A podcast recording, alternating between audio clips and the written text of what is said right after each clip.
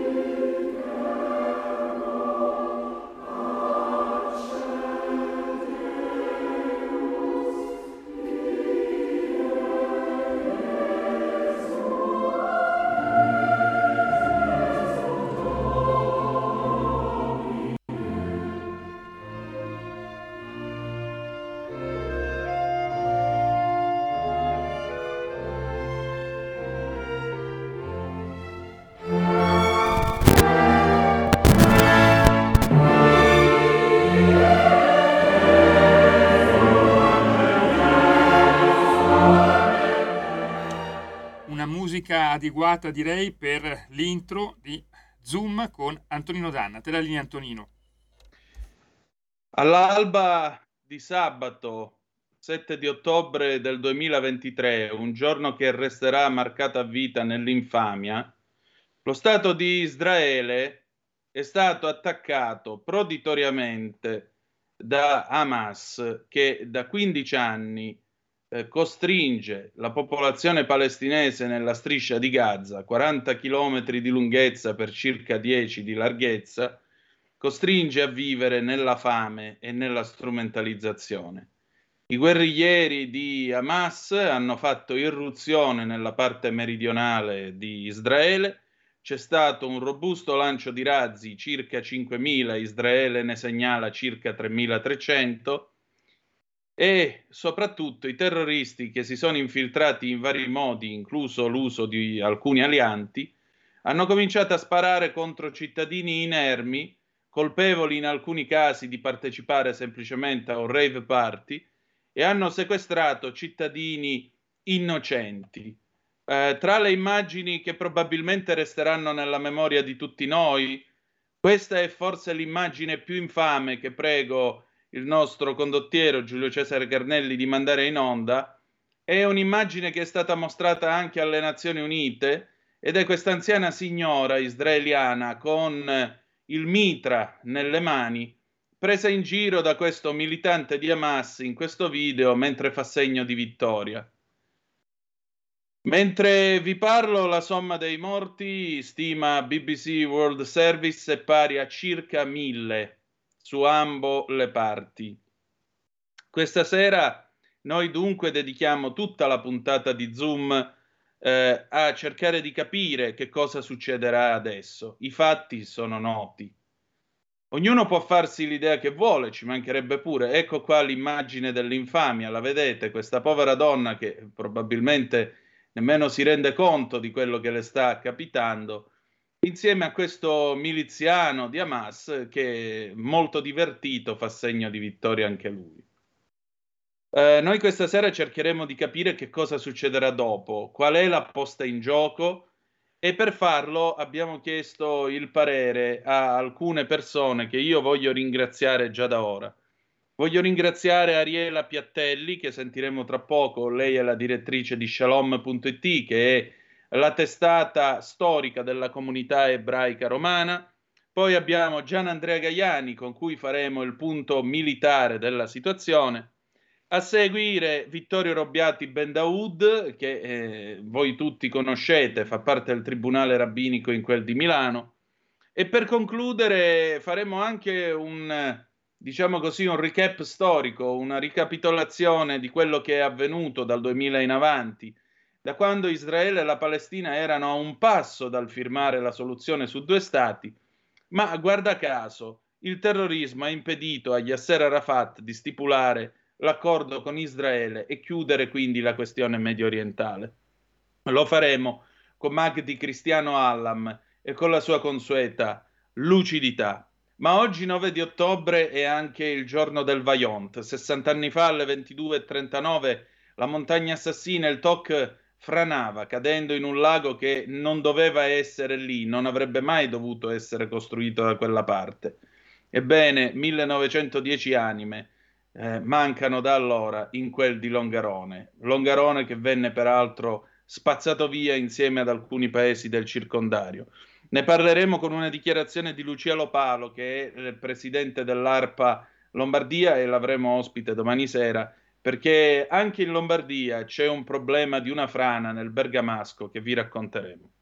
Bene, noi possiamo cominciare allora subito la nostra trasmissione, amiche e amici miei, ma non dall'avventura. Questo e Zoom sulle magiche, magiche, magiche onde di Radio Libertà, edizione speciale dedicata alla crisi, tra, alla guerra tra Israele e eh, Hamas e in particolare 346 642 7756 se volete dire la vostra qui sulle magiche, magiche, magiche onde di Radio Libertà. Avete ascoltato in apertura eh, la, l'orchestra sinfonica e il gran coro del Collegium Musicum di Berlino, Wolfgang Amadeus Mozart la Lacrimosa 1791 e credo che questo eh, fosse il giusto disco per cominciare questa trasmissione e rendere omaggio ai morti di questa inaudita violenza.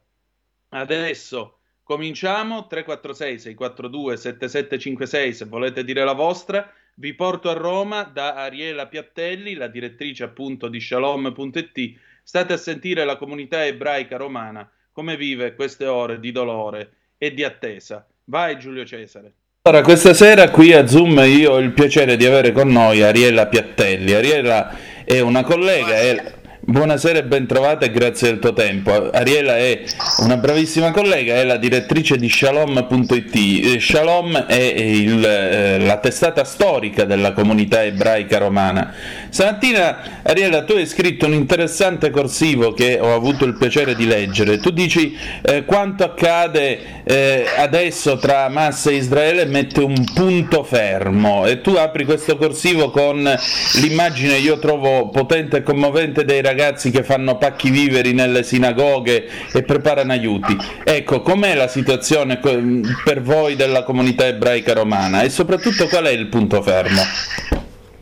Allora, e chiaramente, come sempre, la comunità ebraica di Roma, come è stato espresso anche da, più volte dalle parole del presidente Viktor Fadlun, è vicina, sostiene Israele sempre e comunque. Chiaramente ci troviamo in uno scenario inedito, nessuno di noi poteva prevedere ciò che è avvenuto, Israele si è trovata sicuramente fragile come eh, l'America stessa si trova fragile eh, l'11 settembre del 2001 e questo chiaramente è uno scenario totalmente nuovo che genera una grande incertezza, una grande preoccupazione soprattutto per le persone che sono state rapite in numeri che salgono vertiginosamente. Questa è una grande preoccupazione, oltre chiaramente al dolore profondo per le persone che hanno perso la vita, per gli israeliani che hanno perso la vita e,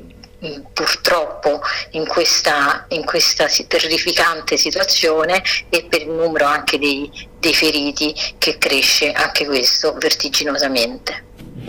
Esattamente, ecco, tra l'altro oggi ricordiamo pure eh, l'attacco alla sinagoga di Roma del 9 ottobre del 1982, diciamo che è un periodo di ricorrenze, di ricordi, di date che mm, naturalmente spingono a cercare di, di, di, muoversi a maggior ragione perché Israele possa garantire, possa vedere garantito il suo diritto alla sicurezza e all'esistenza serena per tutti. Questa è e la cosa. Difesa, e alla difesa, certo. alla sicurezza e alla difesa. E è chiaro, tu hai citato, per Antonino, eh, il fatto che oggi celebriamo purtroppo un altro infausto anniversario che è i 41 anni dall'attentato alla sinagoga de, di Roma del 9 ottobre 82. Ecco, ricordiamoci che il terrorismo di oggi è figlio di quel terrorismo, quello che colpì i 40 feriti e il piccolo Stefano Ghetasce che perse la vita solo a due anni davanti alla, al Tempio Maggiore di Roma. Ecco, quindi ciò che vediamo oggi chiaramente, ripeto, uno scenario totalmente nuovo e mai eh, è chiaro che ci vengono in mente tante, eh, tante, scene del passato a vedere queste, queste, immagini terrificanti che arrivano oggi dal, da, da, Israele. E, però è evidente che non possiamo fare paragoni con, con nulla. Però ecco, la cosa che, che voglio sottolineare è la fotografia della società israeliana oggi. Come eh, accennato sono, c'è un punto fermo e il punto fermo è che la società israeliana come sempre si stringe attorno a chi ha bisogno. Dunque, eh, come dicevamo, i bambini preparano i pacchi per i soldati, e le persone aiutano a cercare i dispersi, c'è un grande movimento di solidarietà che è il movimento della vita ed è tra la distanza tra questa vita e al, invece al, al, all'orrore che divide appunto la vita da, dall'orrore, dalla morte, del terrore che si trovano i punti fermi. È la bussola della conoscenza in questo momento della realtà e di ciò che sta avvenendo e questo è quello che vogliamo che l'Occidente capisca. Apprezziamo moltissimo eh, i, le varie manifestazioni di solidarietà che giungono in questo momento e veramente ovviamente vogliamo eh, sostenere Israele soprattutto che nelle prossime ore chiaramente dovrà affrontare il momento più duro. Ariela, e a quelli che invece dicono, e eh vabbè, ma tanto Israele è uno Stato oppressore, se poi gli succede questo io non mi meraviglio, che cosa possiamo rispondere? Ah, io, che dire, io rispondo eh, con ciò che vedo e ciò che conosco, quindi eh, come dire, non, non, credo che chi pensa eh, queste cose per, per motivi... Beh, Diciamo, diciamo, la verità, questa è, il, il, nel, sotto, nel, mirino come sempre ci sono eh, gli ebrei, cioè ci sono sì. gli israeliani, ma gli israeliani in quanto ebrei, quindi è lo Stato ebraico ad essere sotto attacco. La storia la conosciamo quindi quest- la storia ci insegna anche, soprattutto quella del 9 ottobre 82, in, in, termini di, eh, più recenti, cosa ha, cosa ha portato eh, la propaganda anti-israeliana e anti-ebraica. Se ci, fu, eh, se ci furono le bombe e le granate quel giorno fuori alla sinagoga di Roma, fu anche eh, per, per eh, la tolleranza che ci fu per un, per un atteggiamento anti-ebraico e anti visionista del, eh, all'epoca, lo stesso, eh, lo ricordiamo, grande personaggio della, eh, dello scenario intellettuale italiano, Bruno Zevi, ricordò in Campidoglio, pochi giorni dopo l'attentato, che, che il scusate, l'antisionismo filosemita è una contraddizione in termini, quindi eh, questo penso che sia una lezione di allora che vale oggi più che mai e che dobbiamo sempre ricordare. E allora noi nel punto fisso, nel punto fermo ci mettiamo dalla parte della vita. Am Israel Kai, Israele vive. Sì, assolutamente e siamo certi che anche questa volta Israele ce la farà. Grazie. E la linea torna ad Antonino Danna. Grazie condottiero. Oh, questo è il punto di vista, come avete sentito, e la ringrazio di Ariela Piattelli, che è la direttrice appunto di shalom.it, che, e lei ha scritto, lo trovate su shalom.it, il suo bellissimo corsivo nel quale ha raccontato eh, il punto di vista, diciamo, la situazione, il mood, l'aria che si respira nella comunità ebraica romana. Adesso andiamo sul campo, andiamo sul campo perché nel frattempo la BBC tra l'altro sta eh, pubblicando un interessante report nel quale dice come eh, i giornali, le, i media del Medio Oriente stanno coprendo il conflitto tra Israele e Hamas. Pensate, ehm, il giornale panarabo Ashark al-Awsat scrive che il, ehm, il timing utilizzato dall'operazione di Hamas è certamente sospetto, questo perché eh, Hamas ha attaccato durante la, mh, l'iniziativa mediata dagli Stati Uniti d'America di stabilire dei rapporti diplomatici tra l'Arabia Saudita e Israele. L'Iran ha scritto appunto a Shark al-Awsat, l'Iran non vuole vedere la vera pace, specificamente la pace tra l'Arabia Saudita e Israele, perché cambierà la faccia della regione, ha scritto. Ancora Al Jazeera, invece, la televisione araba, la CNN araba, come viene chiamata da qualcuno, dice che l'attacco ha indicato che Hamas aveva la competenza, la capacità e le risorse per confrontarsi con l'esercito di Tel Aviv. I giornali israeliani invece sottolineano quelli che ritengono eh, disastrosi fallimenti dell'intelligence e della preparazione militare nell'attacco compiuto da Hamas. I, commentat- i commentatori hanno eh, comparato, scrive ancora la BBC, il collasso dell'attacco a sorpresa contro Israele da parte di Egitto e Siria nella guerra del Kippur del 1973. Eh, un commentatore televisivo ha anche criticato quella che lui ritiene eh, copertura purgata da parte dei canali israeliani che hanno, diciamo così, mostrato poche delle immagini che girano sui social media eh, delle eh, vittime dell'esercito israeliano e dei civili che sono stati presi in ostaggio a Gaza. Allora, adesso vediamo che cosa succederà da un punto di vista militare con Gian Andrea Gaiani, direttore di analisi difesa.it. Vai Giulio Cesare. Allora, stasera io mm, lo ringrazio molto, tra l'altro, per il suo tempo. Stasera io ho il piacere di fare il punto della situazione in apertura di questo nostro speciale Israele qui a Zoom con Gian Andrea Gaiani, che è il direttore di analisi difesa.it, quindi chi meglio di lui è in grado di rispondere ad alcune cose. Gian Andrea, intanto partiamo dal principio.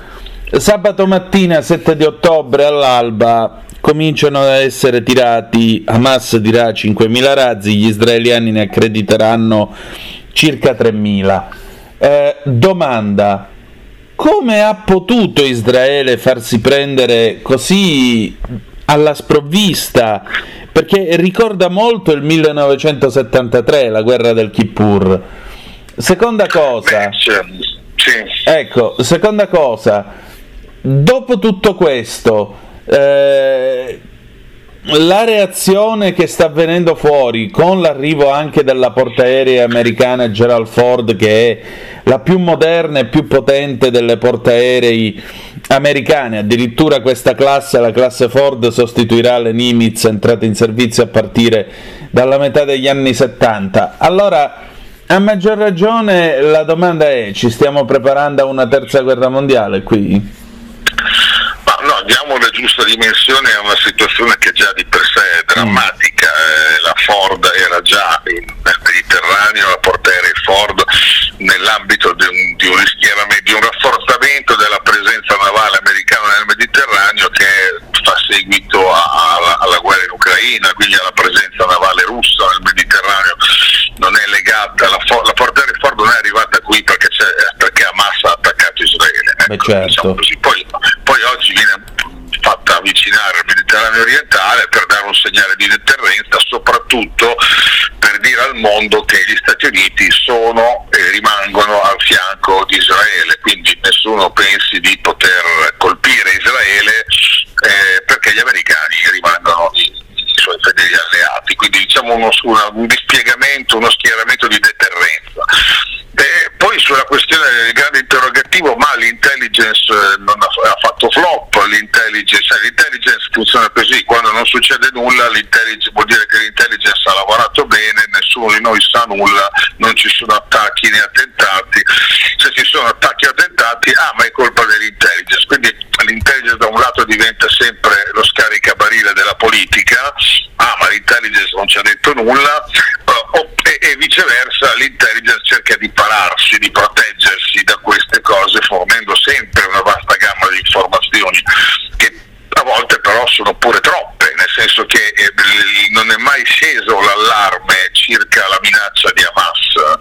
Hamas è stato sempre una minaccia, quindi io immagino che nessuno abbia mai detto no no tranquilli da Hamas nessun rischio di problemi.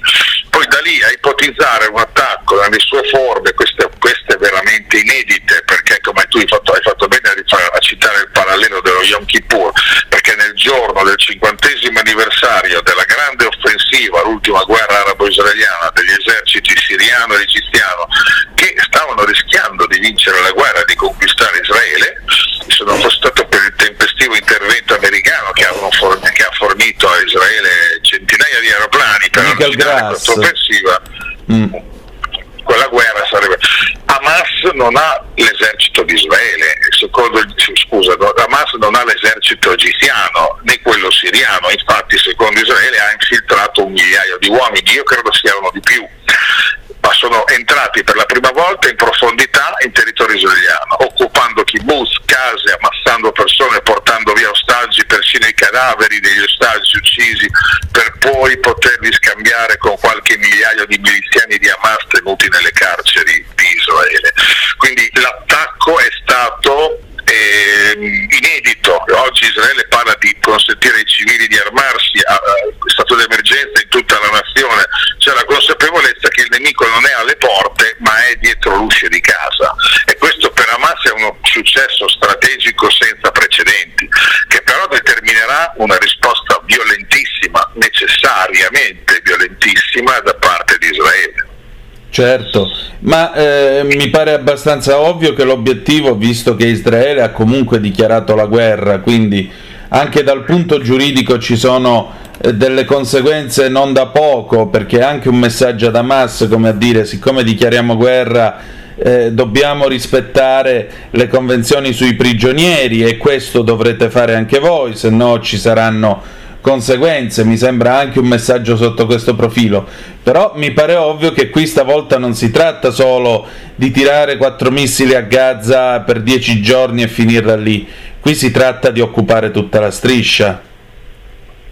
Sì, ma se così fosse, noi, allora, intanto questo, questo conflitto, questo, questo attacco di Hamas cancella definitivamente il programma, a mio parere almeno, il programma che Israele varò nel 2000 e sviluppò negli anni successivi che si basava su cessione di territori in cambio di pace. Nel 2000 Ehud Barak, ehm, il premier Ehud Barak ritirò le truppe israeliane dal sud del Libano in, sperando di ottenere la pace con Hezbollah. Hezbollah ha continuato a fare la guerra a Israele rivendicando l'occupazione di Israele delle fattorie di Sheba, che è una, un fazzoletto di terra ai confini fra Israele, Libano e, e Siria, e, e, quella pace non c'è mai stata, anzi eh, nel 2005 Ariel Sharon, premier, quindi non certo, dire, no, non una mammoletta. Non una mammoletta, eh, riordinò il ritiro da Gaza e l'abbandono di diversi insediamenti ebraici dentro Gaza, in cambio di una speranza di pace. Poi con la NP, poi Hamas prese il controllo di Gaza e da allora ogni due anni ciclicamente sono partiti attacchi sul territorio israeliano, fatti con i razzi. In questo caso fatti con forze di invasione. Poi che, ci met- che restino, si, che, che Hamas sia consapevole di non poter occupare a lungo il territorio israeliano, però impegnare le truppe israeliane come fa già ormai due giorni per, per costringerle a combattere casa per liberare il proprio territorio nazionale, beh, questo è un contesto in cui Israele difficilmente pensava di doversi trovare coinvolto con, con Hamas, tenuto conto anche di, di quello che è successo, cioè che Hamas ha attaccato in un giorno di festa, come accadde nel 73, esatto. Yom Kippur, in cui molti militari erano a licenza.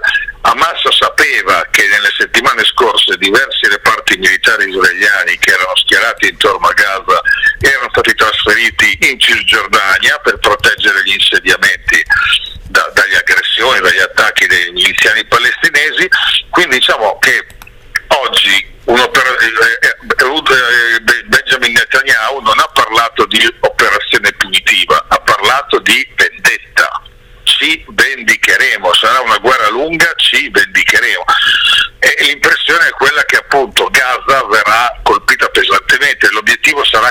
pesantemente, l'obiettivo sarà cancellare vuol dire penetrare, combattere casa per casa a Gaza, dove ci sono due milioni di civili, dove Hamas non ha mai esitato a farsi scudo dei civili, dove ogni angolo di strada è potenzialmente minato e vuol dire per Israele una guerra lunga che metterà in difficoltà tutti quei paesi arabi che oggi hanno aperto, hanno normalizzato le loro relazioni con Israele. E questo forse era l'obiettivo anche di Hamas e eventualmente dei suoi sponsor, no? far tramontare ogni ipotesi di, eh, di negoziazione, senza contare che poi un'operazione militare del genere comporterà molte perdite anche tra le truppe israeliane, perché i certo. combattenti di Hamas non sono degli sprovveduti, lo stanno dimostrando e sono estremamente pronti al sacrificio, anche quello estremo. Quindi è una guerra che uh, potrebbe avere e avrà, a mio parere, dei contorni piuttosto, piuttosto brutali.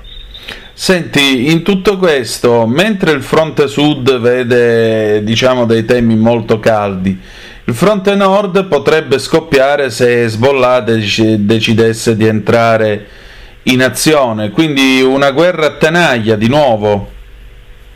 Allora, Hezbollah ieri ha lanciato qualche razzo di solidarietà con Hamas, a cui Israele ha risposto con qualche colpo, no, non, non colpo di artiglieria, con un'incursione di droni. Ehm, oggi Hezbollah ha fatto sapere, anzi una fonte, il ministro degli esteri libanese ha fatto sapere che Hezbollah ha garantito che, al governo libanese che non entrerà in guerra contro Israele. Questo potrebbe essere una buona notizia che potrebbe anche confermare che eh, l'Iran non ha intenzione, non, non, c'è l'Iran dietro questo attacco di Hamas e non, l'Iran non ha intenzione di, in questo momento di muovere una guerra a Israele utilizzando i suoi alleati, no? Hamas ed Hezbollah ad esempio. E, ehm, io penso che ci sia un rischio invece per il coinvolgimento di Hezbollah, non oggi, ma quando domani le truppe israeliane avranno finito di, di riprendere il controllo del territorio israeliano e passeranno all'offensiva dentro Gaza, ecco allora quando ci sarà una condizione di truppe israeliane nel territorio palestinesi di Gaza, a quel punto il rischio che ci siano manifestazioni violente contro Israele anche da parte di Hezbollah potrebbero aumentare sensibilmente. Mm. Senti, eh, in tutto questo una potenziale infiltrazione russa? No, beh, che adesso non è che i russi sono dappertutto, cioè ogni volta che c'è un problema nel mondo sono stati i russi. No, certo. Russi, siccome russi, però sai, vogliono... siccome però sai, sono... ieri quando si è parlato no, sì, del, sì. della Ford qualcuno diceva la mandano lì anche per mandare un messaggio a Mosca. Ma allora, se c'è un rapporto, un parallelo su cui occorre investigare per chiarire bene le cose, con la guerra in Ucraina è, il fatto che Hamas sembra che disponga di armi di produzione occidentale che erano state girate all'Ucraina e che poi da lì sono uscite e sono finite in mano ad Hamas. Ci sono molte notizie in tal senso, vanno confermate, però ricordo che Netanyahu già l'estate scorsa disse ai nostri confini troviamo armi anticarro di tipo occidentale e anche armi leggere che non sono arrivate ai nostri amici, cioè i gruppi jihadisti, eh, e che erano destinate all'Ucraina. Quindi a questo io finora vedo questo riferimento. I rapporti tra Israele e Russia sono molto buoni, nel senso che qualche tensione c'è stata, ma Israele finora ha, si è rifiutata di fornire aiuti militari a, all'Ucraina, aiuti militari offensivi, armamenti, diciamo così, limitandosi a aiuti eh, diciamo, non letali e aiuti umanitari. Questo, in cambio la Russia ha garantito che siccome ha basi militari importanti in Siria e in Siria gli israeliani vanno spesso a bombardare ehm, con una certa disinvoltura le postazioni delle milizie sciite filo-iraniane, degli Hezbollah ma anche di altre milizie e, e, e, la Russia ha continuato a far finta di non vedere questi aeroplani israeliani che entravano in Siria. Quindi io credo che ci sia un rapporto fra Israele e, e Russia di eh, reciproca collaborazione su alcuni fronti, per cui nessuno dei due ha interesse a pestarsi i piedi. Poi del resto non si è mai saputo di, che Hamas o Hezbollah fossero legate particolarmente alla Russia, i loro sponsor sono, sono l'Iran, sono qualche altra nazione. Eh, poi possiamo arrivarci per interposta persona, possiamo dire siccome l'Iran è amico della Russia ed è amico di Hezbollah, allora è di Hamas io su questo non credo che ci siano elementi. Chiaro. Cioè, un po' che Israele fa comparire dalle parti dei giornali il conflitto ucraino, dimostrando ancora una volta che eh, riusciamo ad affrontare un tema alla volta, e parlo di mondo mediatico, senza però riuscire a svilupparne e a comprenderne mai, mai nessuno, no? perché magari fra tre giorni di Israele non parleremo più e della crisi di Hamas non parleremo più. Però da qui a vedere dei legami faccio in questo momento non mi pare ci siano degli elementi. Senti, e in tutto questo l'Egitto cosa fa? Si parla di una mobilitazione di un corpo d'armata? Allora l'Egitto ha fatto sapere che avevano informato il loro intelligence, aveva informato Israele di un potenziale rischio di azioni di attacchi provenienti da Gaza. Eh, Gaza viene rifornita clandestinamente da una rete di contrabbandieri nel Sinai attraverso i tunnel che dal territorio egiziano del Sinai raggiungono, raggiungono Gaza. Eh, L'Egitto ha bisogno di mantenere uno, un ferreo controllo su quella zona intorno a Gaza, sul Sinai, perché lì ci sono le milizie jihadiste che combattono il governo egiziano, lì ci sono tribù beduine non proprio fedelissime al Cairo ed è stato sempre un territorio difficile per l'Egitto. L'Egitto però ha anche una grande responsabilità, nel senso che l'Egitto sa bene che se Israele dovesse eh, occupare di nuovo la striscia di Gaza, eh, per Israele sarebbe un Vietnam, perché ovviamente si troverebbe circondato da, da, da, palestinesi ostili, però è anche vero che ci sarebbe un esodo massiccio di profughi l'ONU già oggi parla di oltre 120.000 civili palestinesi in fuga da Gaza e certo non fuggono in Israele, quindi dove fuggono? In Egitto, quindi una campagna militare prolungata egizia, eh, israeliana dentro Gaza provocherebbe forse un milione fino a un milione di profughi se non di più nel Sinai egiziano. Quindi l'Egitto ovviamente è chiaro che è uno dei paesi arabi che si è posto subito eh, in, in, testa alla lista di quelli che vogliono mediare per trovare un negoziato, perché il problema umanitario, oltre che di sicurezza, perché avere Hamas come vicino di casa è un problematico, averlo dentro casa può esserlo anche di più, eh, è soprattutto dell'Egitto, insomma, no? Chiaro. Senti, un'ultima cosa, è l'Italia in tutto questo? Perché voglio dire, se la situazione si dovesse fare un po' più tesa, a Pozzuoli c'è la base della Marina Americana, Augusta mi pare più avanzata, Sigonella, la Sicilia stessa diventano una portaerei proiettata verso quella parte di Mediterraneo, più Taranto. Ma non mi pare che ci sia un rischio di coinvolgimento di forze militari americane o NATO Israele ha gli strumenti militari per combattere questa guerra da solo, non, è una guerra contro un nemico così sofisticato in cui quello che possono chiedere agli americani, gli israeliani magari saranno munizionamento, munizionamento per i loro sistemi di difesa antimissile, antirazzo, ehm, supporto tecnico, non, non c'è il rischio di vedere velivoli, Israele non ha, ha, ha, tutto quello che gli serve per genere e anche una guerra più importante di questa. Eh, I rifornimenti americani potranno essere magari finanziari, gli Stati Uniti danno 3 miliardi all'anno a Israele per la sua difesa, eh, potranno essere in, in tipologie di armamenti e munizionamento particolari che però potrebbero mettere in difficoltà gli americani che da, da da 20 mesi come gli europei munizioni ne forniscono tantissime all'Ucraina, quindi insomma se ci fosse l'esigenza anche di fornirne a Israele la situazione potrebbe, la coperta sarebbe davvero molto corta. L'Italia, beh mi pare che l'Italia si sia preoccupata correttamente di, di, far sì che gli italiani là non fossero in, in Israele non fossero in pericolo. L'Italia come l'Europa vorrebbe la pace, ma non mi pare ci sia un'iniziativa europea significativa rispetto alla crisi che stiamo vedendo nel Medio Oriente, così come del resto non abbiamo visto nessuna iniziativa concreta europea neppure per risolvere la guerra in Ucraina che peraltro fa molto male e colpisce direttamente i nostri interessi nazionali. L'Italia resta in posizione marginale rispetto alle crisi in Medio Oriente e, e come del resto lo, resta, lo è l'Europa, quindi siano, non ci siano delle novità rilevanti da questo punto di vista. Allora ci aspettiamo diciamo, ulteriori sviluppi sul fronte a Gaza e saremo qua a raccontarli. Grazie ancora. A presto, a voi. Stai ascoltando Radio Libertà, la tua voce libera, senza filtri né censure, la tua radio.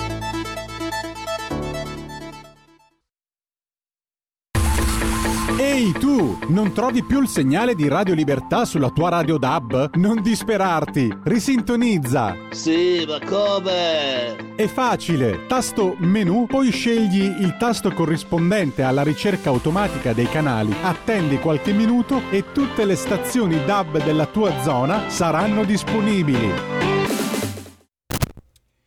Radio Libertà, ridiamo subito la linea ad Antonino Danna e Antonino è con noi un amico di Radio Libertà, molti ascoltatori ricordano Vittorio Robiati Bendaud quando conduceva Balagan. Grazie condottiero mio condottiero, sempre sulle magiche, magiche, magiche onde di Radio Libertà. 346 642 7756 se volete intervenire via Whatsapp, sono le 18 e 37 di questo lunedì 9 di ottobre. Antonino Danna al microfono con voi, ma soprattutto l'ospite che ci ha raggiunto adesso e che voi riconoscerete come sempre per il cuore la passione che mette nel raccontare, nell'argomentare, nel discutere le cose. Io questo lo apprezzo molto. E Vittorio Robbiati Bendaud, che come sapete fa parte del tribunale rabbinico in quel di Milano. Vittorio, senti, io ti do questa imbeccata battuta poco fa dalla BBC, il cancelliere tedesco Olaf Scholz eh, ha annunciato che si aspetta di discutere il conflitto in Medio Oriente con le controparti di Regno Unito, Francia e Stati Uniti questa sera. Scholz stava parlando a una conferenza stampa col presidente francese Emmanuel Macron eh, dopo aver tenuto un incontro congiunto dei due governi, quindi quello francese e quello tedesco, ad Amburgo. No, Italia non pervenuta. Prego, ben trovato intanto. Eh, ciao Antonino, anzitutto un caro saluto ai, ai nostri radioascoltatori, mi sentite? Sì, perfettamente. Allora, è chiaro che le diplomazie occidentali si stanno muovendo, eh, come si muoveranno? Abbiamo avuto, io ho letto ad esempio che eh, il, in Austria, l'Austria, cosa assolutamente rilevante, mi piacerebbe vedere questo dall'Unione Europea e dai due principali paesi che fanno da attori, ci dovrebbe essere il nostro perché è uno degli stati fondatori e anzi colgo l'occasione per ringraziare per la solidarietà ad Israele e al mondo ebraico l'attuale governo eh, presieduto da Giorgia Meloni. E, e appunto l'Austria ha detto che interrompeva immediatamente i finanziamenti ai palestinesi, laddove ovviamente si è visto che i finanziamenti austriaci, ma di tutta l'Unione Europea, sono finanziamenti che non vanno ad aiutare, e questo viene denunciato dagli israeliani, non soltanto dagli israeliani, da decenni, la popolazione che è tenuta a scacco, perché qui non è una guerra con i palestinesi, è una guerra con i fratelli musulmani nella loro costola eh, islamista locale che si chiama Hamas. Qui quando infatti qua si dice eh, guerra e pace tra israeliani e palestinesi, no signori, c'è un governo legittimo c'è una realtà che non è legittima e che è una, una realtà affiliata ad un'organizzazione terroristica che si chiama Fratelli Musulmani, che sono un'espressione di nazifascismo islamico. Nata, sono nati con i nazifascisti, finanziati dai nazisti e dai fascisti, con Hassan al-Banna e il, il mufti Haj Amin al-Husseini, mufti nazista di Gerusalemme, zio di Yasser Arafat, e sono diventati poi dopo amici del KGB. E con questo hanno corrotto il mondo islamico. E sono una rogna anzitutto per il mondo islamico come lo sono per tutto il mondo libero occidentale, nello specifico in questo caso israeliano, per quello che riguarda la costola locale che è Hamas. Allora, qui non si tratta di israeliani palestinesi, qui si tratta di una realtà terroristica che va estirpata e uno Stato legittimo che è stato attaccato. Quindi eh, la domanda è l'Unione Europea, così come gli Stati Uniti, così come l'ONU, che hanno finanziato per anni progetti educativi dove nelle cartine non c'era Israele ma si parlava di distruggere Israele e tutta una serie di... e, e questo per fare degli esempi minimi, ma perché così i bambini arabi e musulmani sfuggevano fin dal latte materno l'odio anti-ebraico.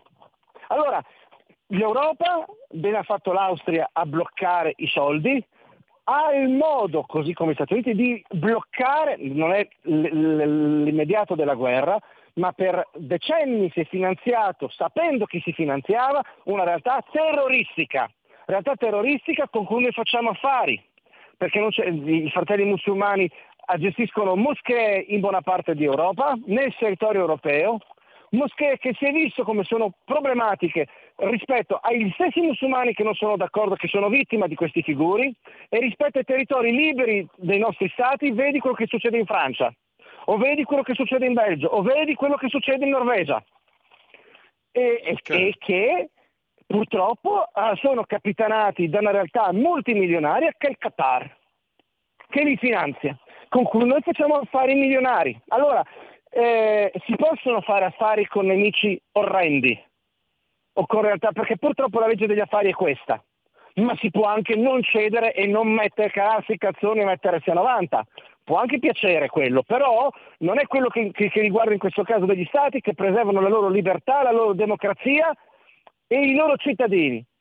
Allora, eh, se, ripeto, non si tratta di israeliani palestinesi, si tratta di Hamas, una realtà terroristica nata da una realtà, e basta andare sul libro di storia, da una realtà nazifascista che, è, che ha inoculato dentro l'estremismo islamico veleno eh, non autoctono, ok? Esosero, che era il veleno nazifascista, cui è stato inoculato poi dopo dal KGB, veleno comunista.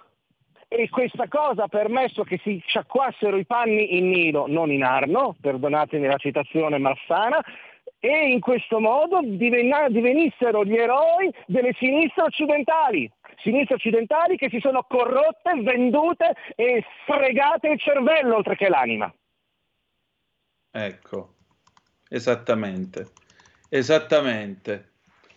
E questo è uno dei motivi per i quali ancora oggi noi troviamo persone, poco fa mi è stato detto che mi dicono che Israele non è un esempio di libertà, che Israele non è, eh, non è uno Stato che garantisce la democrazia e i diritti. Io chiedo veramente, mi chiedo, benissimo, se Israele non è uno Stato che garantisce libertà e diritti, chissà come deve essere meraviglioso vivere sotto Hamas. Allora, parliamo, parliamo, fuori dai denti. L'Italia è uno degli ultimi paesi al mondo, per, cioè, al mondo no, ma non è certo, non figura certo tra i primi paesi, noi siamo orgogliosi cittadini e patrioti italiani, ok?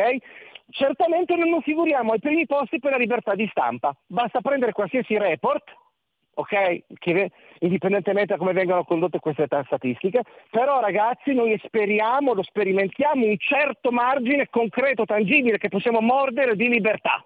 Non siamo paragonabili ai paesi di, di regime, ok? Allora, anche Israele può, può avere degli errori, perché è uno Stato, che può una democrazia, come tutte le democrazie sono corrotte, corruttibili e verminose, non ce n'è una che non sia così. Certo è meglio la democrazia del totalitarismo. Allora se si vuole dire che siccome la democrazia non è perfetta, allora deve essere distrutta e estirpata in nome di idee virtuoso presunti tali, il sogno messianico comunista o socialista, grande scemenza, che ha annietuto milioni di morti, il sogno messianico utopistico islamico, noi che governiamo il mondo e così portiamo il salam universale, altra follia che niente morti anche all'interno del mondo musulmano stesso, beh ragazzi, sì, le democrazie sono corrotte e corruttibili. Meglio la democrazia e libertà di, delle democrature, che è una realtà che è sempre più vicina ai nostri confini, degli totalitarismi eh, a viso aperto. Questo non significa dire che le cose vadano sempre bene. Con questo, parliamone molto chiaramente. Vuoi provare a essere omosessuale in Cina? Vuoi essere omosessuale in Arabia Saudita? Vuoi essere uh. omosessuale in Iran che ti appendono? oppure vuoi essere omosessuale in Israele, dove si rifugiano moltissimi arabi che magari non hanno simpatia per gli ebrei per gli israeliani, ma si rifugiano perché sennò sono morti. Come hanno ucciso Arrigoni, per, che certamente era uno che ce l'aveva con Israele, per il fatto che probabilmente aveva simpatie omosessuali. Vogliamo parlare di, dei, dei, dei, musulmani di Hamas che vengono uccisi in nome del Corano? Perché sono omosessuali e mi vengono a parlare di libertà? Ma quale libertà? O di quei poveracci in Francia che appartengono al mondo islamico e che sono gay che, o in Belgio e che scappano dalle banlieue eccetera perché sono perseguitati da quelli da cui fuggivano le loro famiglie nel mondo islamico se li ritrovano nei paesi liberi, paesi che magari non sono in grado di difenderli, perché le nostre demografie stanno saltando. E mi venite a parlare di Israele? Eh no, non ci so. Certo, ci saranno omofobi in Israele, ci saranno sessisti e misogini in Israele, ci saranno razzisti in Israele, ma certo che ci sono. Però io no, in Israele queste persone quando vengono colte con le mani nel sacco, come in tutte le democrazie, vengono perseguite. Poi il certo. sistema non è perfetto, come non è perfetto qui. Allora ripeto, volete vivere in Russia? Andate. Volete vivere in Cina? Andate, cazzo. Volete andare a vivere sotto il mondo islamico? Andate. Ma se il problema è che questi qui, come ho sentito dire, sono dei poverini che stanno reagendo Scusate, ma gli ebrei cosa avrebbero dovuto fare nel mondo islamico, nel mondo europeo, se si fossero comportati come questi? Quanti milioni di morti avrebbero dovuto mietere gli ebrei col terrorismo? Dopo quello esatto. che è stato fatto agli ebrei? Gli armeni? Quanti milioni di morti dovrebbero mietere gli armeni per la corruzione nel mondo occidentale che li ha svenduti e li svende? Compresa la Chiesa Cattolica, che buona piangerli da morti, e, e, e ha compresi anche alcuni ebrei. Eh? ma gli armeni non si fanno esplodere. I neri d'America non si sono fatti esplodere, non hanno fatto saltare il sistema. Gli indiani hanno fatto una resistenza, sì, anche con atti di violenza, ma queste cose le fanno soltanto certi gruppi terroristici islamici. Quando il ministro Tajani, che è stato molto bravo e fermo e puntuale, ha detto abbiamo, si sono viste cose che non si vedevano da secoli, non è vero si sono viste cose che abbiamo visto con l'ISIS. O ce ne siamo dimenticati? Le donne yazide, le donne cristiane assire stuprate e messe nelle gabbie vendute al mercato. E i bambini cristiani venduti al mercato. Ce lo siamo dimenticati, però si era detto da parte delle sinistre, dei ben pensanti, non sono l'islamismo, non è l'islam radicale, l'islam politico, sono Daesh, sono l'ISIS, sono l'ISIS. E questo che cos'è? Che cos'è? Chi sono? Certo, sono di gruppi islamici di islamisti diversi, ma sono con la stessa forma mentis e gli obiettivi sono sempre gli stessi. Esatto. E, e il modus operandi è lo stesso. Io non ho mai visto Se... un soldato israeliano che stuprava una donna, che metteva i bambini in gabbia. E quando dei soldati israeliani hanno fatto degli errori o qualcuno di loro non è stato assolutamente degno di ciò, è stato perseguito dallo Stato di Israele. Senti, Vittorio, eh, il Wall Street Journal, che cita delle fonti anonime di Hamas, quindi mm, sostiene che vengano da dentro Hamas, dice che è stato l'Iran a dare una settimana fa in un incontro a Beirut il via libera all'assalto. E questo mentre Teheran davanti a tutto il mondo nega il suo coinvolgimento. La Casa Bianca per il momento dice di non avere prova per indicare che l'Iran fosse dietro eh, l'attacco. Tuttavia, continua il collega Paul Adams eh, della BBC che l'ha pubblicata adesso, eh, tuttavia Haim Tomer, ex eh, ufficiale superiore del, eh, degli 007 israeliani del Mossad, dice che il timing sostanzialmente gioca a vantaggio dell'Iran perché gli ha permesso di minacciare di far deragliare eh, questo possibile eh, accordo diplomatico tra Israele e l'Arabia Saudita. E in particolare Israele da tempo stava sorvegliando gli ultimi mo- movimenti dei principali mh, ufficiali di Hamas tra Beirut e Teheran. Ma eh, secondo appunto Tomer, questo ex 007 israeliano, eh, è convinto che la decisione di agire sia prevalentemente da attribuire ad Hamas. Tu cosa ne pensi? Che sono domande a cui non ho risposta e cui non avremo risposta se non qua, forse quando tutto questo sarà riportato in un alveo di comprensione che possono appurare gli storici, quindi tra molto tempo, sempre che sia possibile. Eh, una cosa è certa, eh, tutte queste realtà non hanno mai fatto eh, segreto delle loro intenzioni. Eh, L'Islam politico non ha mai generale, non ha mai fatto segreto di dire, basti pensare ad Erdogan, con cui pure noi sottoscriviamo accordi, ma d'altronde, la, la, ripeto, una volta c'era la diplomazia e la diplomazia esigeva che le potenze occidentali, come quelle orientali, sapessero fare i loro interessi laddove ovviamente l'interesse commerciale e economico serviva ad evitare la guerra, in alcuni casi la priva, ma in qualche modo poteva mettere dei fermi. Invece noi sembriamo dei tappeti striscianti rispetto a questi. Quando questi qua dicevano noi con i nostri figli vi invaderemo, sì.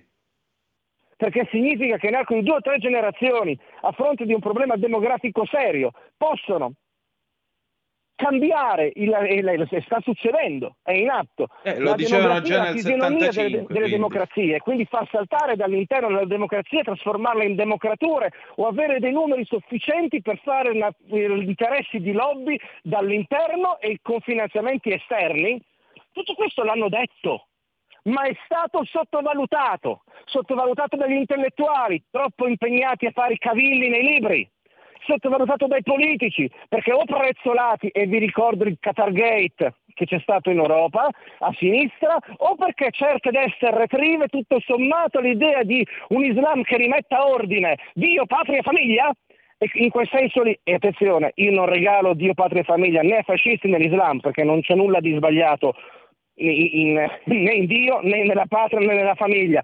Quello che è sbagliato è la versione caricatura fascista deforme di questa cosa, che si è prestata ad essere antisemita, omofoba, misogina e tutta questa decalage agghiacciante di cose. Ma l'idea che questo potesse riportare ordine, un ordine superiore okay? eh, rispetto al disordine commerciale, liberista, eh, libertino e libertario prodotto dall'Occidente, viva Dio l'Occidente che ha prodotto un, ordine, un disordine libertino, libertario e liberista, viva Dio perché ha garantito le libertà individuali, cosa che è quello il vero nemico. Bene, loro non hanno mai negato di andare contro tutto questo, di vedere in tutto questo il nemico, il nemico teologico, il nemico economico, il nemico sociologico. L'hanno sempre detto e hanno sempre avuto l'appoggio delle sinistre in funzione anti-occidentale, di certe destre retrive che ovviamente in questo si riconoscono. Per cui a me non stupisce che l'Iran, signori, Israele è riuscito ad essere certo che ci possono essere problemi in Israele, ma è stato, mm, non mi ricordo se all'ONU o dall'Europa per il, il, insomma, mm, un report per quella che riguardava la misoginia e quindi azioni contro le donne. Io vi ricordo che le donne in Israele fanno tantissimo, ok? Cioè, fanno il servizio militare, fanno tutto. Ci possono essere eh, eh, misogini, ma certo che sì. Ci possono essere storture, ma certo che sì. Voi signori, ma noi per anni abbiamo voluto flirtare con l'Iran. E, parlia- e, e, e, delle donne iraniane il massimo che abbiamo fatto è stato piangerle a donne morte, abusate, seviziate, così come vengono adesso abusate, seviziate, uccise le donne ebree israeliane e rapite da questi stronzi. Ecco perché di questo si deve parlare, ma ci siamo svegliati dopo, il massimo che è stato è stato fare qualche post con qualcuno che si tagliava i capelli, perché noi non capiamo una mazza. Loro dicono quello che fanno, hanno una strategia, la stanno portando a termine con intelletto, lucidità, strategia, mosse e alleanze e soldi. Non è nulla di strano. Quello che è strano è che abbiamo gli studenti italiani che poi Dio benedica il ministro Valditara che ha detto che questo deve essere perseguito, che indottrinati da una sinistra che non c'ha più nulla della sinistra gloriosa della resistenza, della sinistra di chi lottava per i, chi lottava per i lavoratori, per mantenere i posti di lavoro, per dare giusti salari, ma che sono dei radical chic nulla facenti e beati di loro stessi, non c'è niente, sono dei traditori delle sinistre. La corruzione borghese schifosa della sinistra, hanno, hanno detto che il problema è Israele. Abbiamo gente che manifesta contro Israele, gente che ha visto donne stuprate, ragazzi, e bambini messi in gabbie. No, ma, ma la cosa è? che più mi... E, te lo, te Credimi, chi sai è qual è indignato quando i bambini, i bambini cristiani sono stati venduti e, e le donne eh, biaside? Chi? Ma neanche la Chiesa Cattolica ha fatto le manifestazioni per codardia, vigliaccheria e presunta pace fatta con il culo degli altri che vengono uccisi. Questa è la decenza che ha segnato la Chiesa Cattolica durante questo pontificato rispetto ai cristiani d'Oriente e anche rispetto alle parole del cardinale Paolin e del Papa circa gli israeliani palestinesi, perché non è il problema dei palestinesi, il problema è Hamas ed equiparare Israele a Hamas è una vergogna ed è un'indecenza, non c'è nulla di morale, anche se lo dice il Papa. Esattamente. Senti, Vittorio, c'è qui un eh, WhatsApp che è arrivato eh, dal nostro Raul da Cesano Maderno. Te lo leggo. Ciao Antonino, premetto che tutte le vittime di guerra o terrorismo sono da ricordare con una preghiera, però non commettiamo l'errore di fare degli ebrei una sola stirpe e associare a Israele tutti gli ebrei. Ci sono anche quelli contrari allo Stato israeliano perché quella terra non è stata liberata da un messia a cavallo di un asino bianco come prescritto dalla Bibbia o Torah.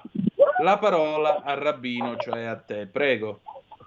Allora, io non sono un rabbino, eh, io sono una, non sono assolutamente un rabbino.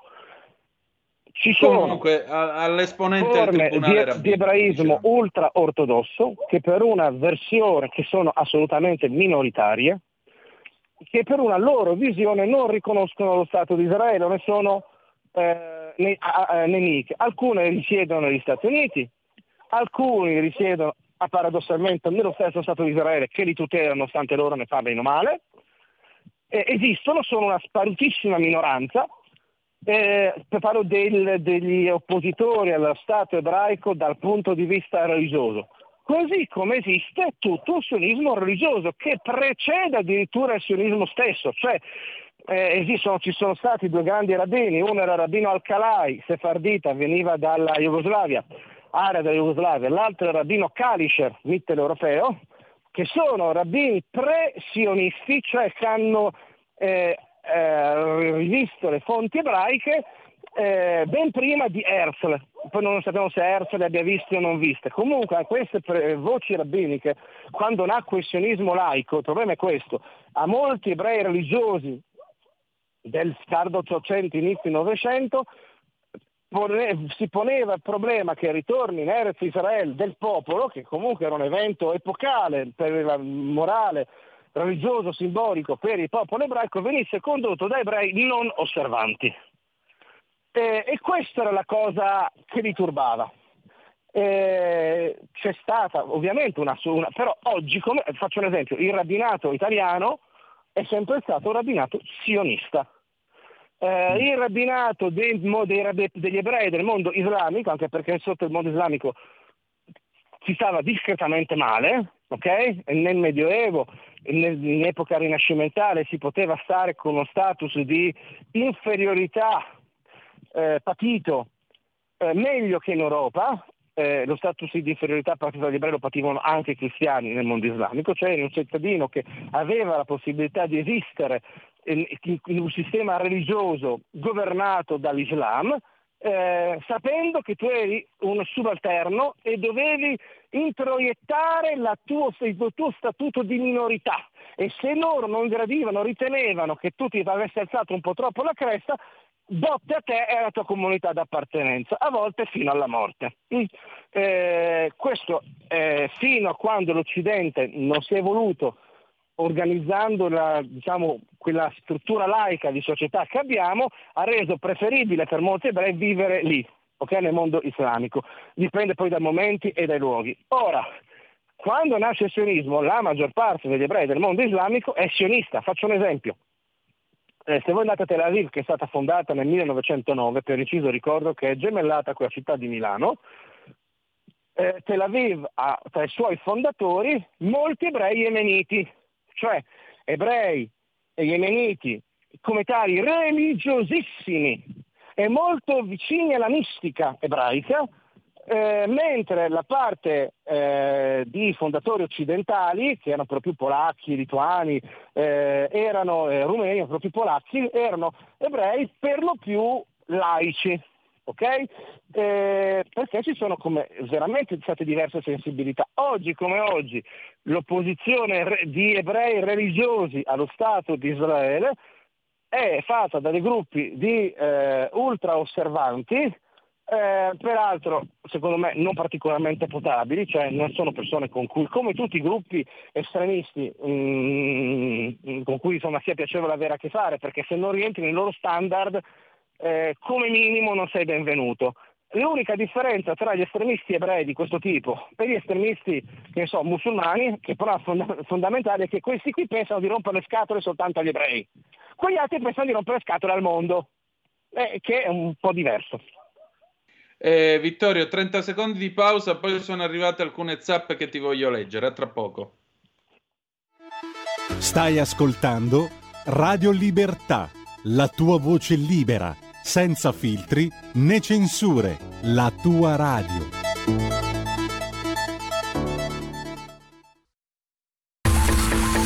Ehi tu, non trovi più il segnale di Radio Libertà sulla tua radio DAB? Non disperarti, risintonizza. Sì, ma come? È facile, tasto menu, poi scegli il tasto corrispondente alla ricerca automatica dei canali, attendi qualche minuto e tutte le stazioni DAB della tua zona saranno disponibili. Ridiamo subito la linea ad Antonino Danna e a Vittorio Robiati Bendauda. Abbiamo anche un vocale poi, Antonino. Mandalo Giulio Cesare, per favore. Ciao Antonino, sono Pietro. Ma spiegami una cosa, ma come mai quando capita qualcosa nel mondo, o la guerra in Ucraina, eh, Israele che ha attaccato eh, ruta al Vesuvio in Perù, un Cile, L'Italia è sempre nei guai e l'Italia adesso purtroppo sono tempi duri per l'Italia, ma noi siamo sempre dentro, qualsiasi cosa capiti, viene, eh, cioè arriva giù un asteroide e l'Italia, noi siamo sempre dentro, ma la Francia, la Spagna, il Portogallo, eh, la Germania, l'Inghilterra, cioè, quelle lì no, sempre l'Italia, ma non lo so, poi si parla di governo tecnico, ma per cosa poi? Quando comanda, quando c'è il, un governo di destra si parla sempre di governo tecnico. Oh, è ora di finirlo adesso però. Guarda, eh, questa è una domanda che esula da quello di cui stiamo trattando in senso stretto. Sì, è chiaro che per queste questioni di, di politica internazionale che probabilmente ridisegneranno molto, molto, molto dei rapporti, bisogna vedere come verranno condotti, eccetera, è chiaro che questo riguarda anche il nostro paese con interessi sensibili. Eh, il nostro paese parlo da cittadino italiano e il nostro paese cioè l'Italia. Eh, che qualcuno abbia profonda antipatia per i governi di centrodestra, eh, questo è un problema che fa parte di tutto un deep power eh, che è trasversale alle potenze occidentali è da quello che, da quello che seminano, che ha seminato questo deep power, eh, laddove non si sa più distinguere tra un terrorista e uno Stato legittimo, eh, è un deep power assolutamente mh, mm, spiacevole eh, e che hanno interesse spesso, volentieri, a eh, destabilizzare governi che non siano allineati con, eh, con una certa area di pensiero e di economia. Ecco, eh, per quel che mi riguarda io sono felicissimo dell'attuale governo italiano. Direi pure io. Un'altra cosa che volevo dire eh, in ogni caso l'Italia c'entra perché l'Italia, per la posizione che ha nel Mediterraneo, è crocevia del mondo. Eh, Israele ci interessa perché è nel Mediterraneo e noi abbiamo bisogno di fare una politica mediterranea, araba e israeliana che non abbiamo più da tanto tempo. Noi da tanto, abbiamo, da scusami, Antonino, abbiamo necessità di ragionare con tutti quei musulmani Eh. che non hanno intenzione, e sono tantissimi che sono vittime loro stesse di questi personaggi che si sono impresi in mano il potere dell'Islam. Ok? E che hanno avvelenato la coscienza co- per i loro fallimenti, la loro corruzione contro l'Occidente e segnatamente contro, contro Israele. Ma così come hanno, sono quelli che hanno poi dopo se la sono presa con i copti in Egitto. E se adesso non se la prendono con i copti in Egitto è perché c'è un governo che può essere assolutamente criticabile, ma che per le questioni dei copti ha finalmente fatto fiatare questa povera popolazione cristiana. Abbiamo, abbiamo- abbiamo un problema, una, una serie di enormi problemi. Certo non è vendendo pezzi di Occidente, non è vendendo pezzi della nostra identità, perché Israele fa parte del- dell'identità occidentale, perché senza Israele non ci sarebbe il cristianesimo, senza il cristianesimo sare- e, l'ebraismo non ci sarebbe buona parte, così come senza la Grecia. Noi non possiamo lasciare da soli i greci, ok? Con i turchi, cosa che troppe certo. volte abbiamo fatto per interessi di alcuni stati, hm, vedete uno per tanti, la Germania, ma anche il nostro, anche il nostro, e non possiamo lasciare soli gli armeni, perché quello che sta succedendo in Armenia è, rasenta il genocidio, non possono essere lasciati soli. E noi abbiamo tutto l'interesse perché se cedono questi, perché non dovremmo cedere noi? Se verranno uccisi questi, perché non dovremmo essere uccisi noi? Se cadranno questi, perché non dobbiamo cadere noi? E quelli che parlano di pace, chiudendo gli occhi, accomunando vittima ad aggressore, sono dei corrotti e anzi dei maledetti. Vittorio, eh, c'è appunto Gianni da Genova che però sulla, su quanto sta accadendo nell'Artsakh o Nagorno-Karabakh ti chiede ehm, il, per quale motivo Israele allora ha dato armamenti e sistemi sofisticati militari agli azeri, filoturchi e musulmani che hanno contribuito alla presa dell'Artsakh. Ha perfettamente poi... ragione, la sua domanda è più che legittima. Ecco, eh, e poi Ermanno mi chiede di comunicarti di questa, di questo. Danna dica al suo ospite che Israele dia la terra ai palestinesi e non rompano i coglioni. Facciano due stati certo. e che sia finito. Prego. Allora, eh, questi non sono palestinesi, questo è Hamas. Perché se noi facciamo l'errore, vorrei, vorrei, vorrei per rispondere, prima, prima rispondere alla signora perché è più facile, vorrei citare eh, una persona araba musulmana, palestinese, di cui potete controllare il nome. Questa persona si chiama si chiama, ve lo dico subito, oddio, quando mi servono le cose non le si trovano, oddio, oddio, oddio, oddio. Aspettate un secondo, datemi un minuto. Prego, eh, un secondo solo. Intanto io leggo un'altra zappa che è arrivata. Questa è vitale per rispondere eh. alla signora che ha fatto questa domanda. Si chiama Nuseir Yassin con la doppia S. Nuseir Yassin che è uno dei più influenti eh, blogger arabi, israeliani, palestinesi, musulmani, che ha scritto sul suo blog che si sente a casa sua in Israele e che non ha nessuna voglia di essere governato da Hamas. Allora questi arabi musulmani israeliani e tutti quegli arabi palestinesi, quei musulmani che non si riconoscono in gente che stupra, violenta e che, che, prende i bambini, che smembra i cadaveri, perché questo lo fanno soltanto questi signori, così come l'ISIS, eccetera, non hanno giustificazioni. Nessuna, nessuna giustificazione. E se permette, mi fido più di questo signore che rischia la sua vita dicendo queste cose, di quello che può scrivere la nostra amica via chat sulla WhatsApp di Radio Padania, comoda per il momento senza nessuno che possa prenderla, venirla a prendere a casa sua. Eh, mentre per quello che riguarda la questione dell'Arzakh, il nostro Dei amico droni. ha mm. perfettamente mm. ragione. Eh, la scacchiera è agghiacciante, cioè eh, essendo l'Azerbaigian un paese ehm, musulmano, sciita, anti-iraniano, con cui anche noi italiani abbiamo rapporti per il fornitore di gas eccezionali, è il motivo per cui fondamentalmente quella questione armena è stata tenuta molto sotto, sotto, sotto coperta, perché noi abbiamo una questione energetica economica vitale, perché siamo un paese in crisi e senza risorse.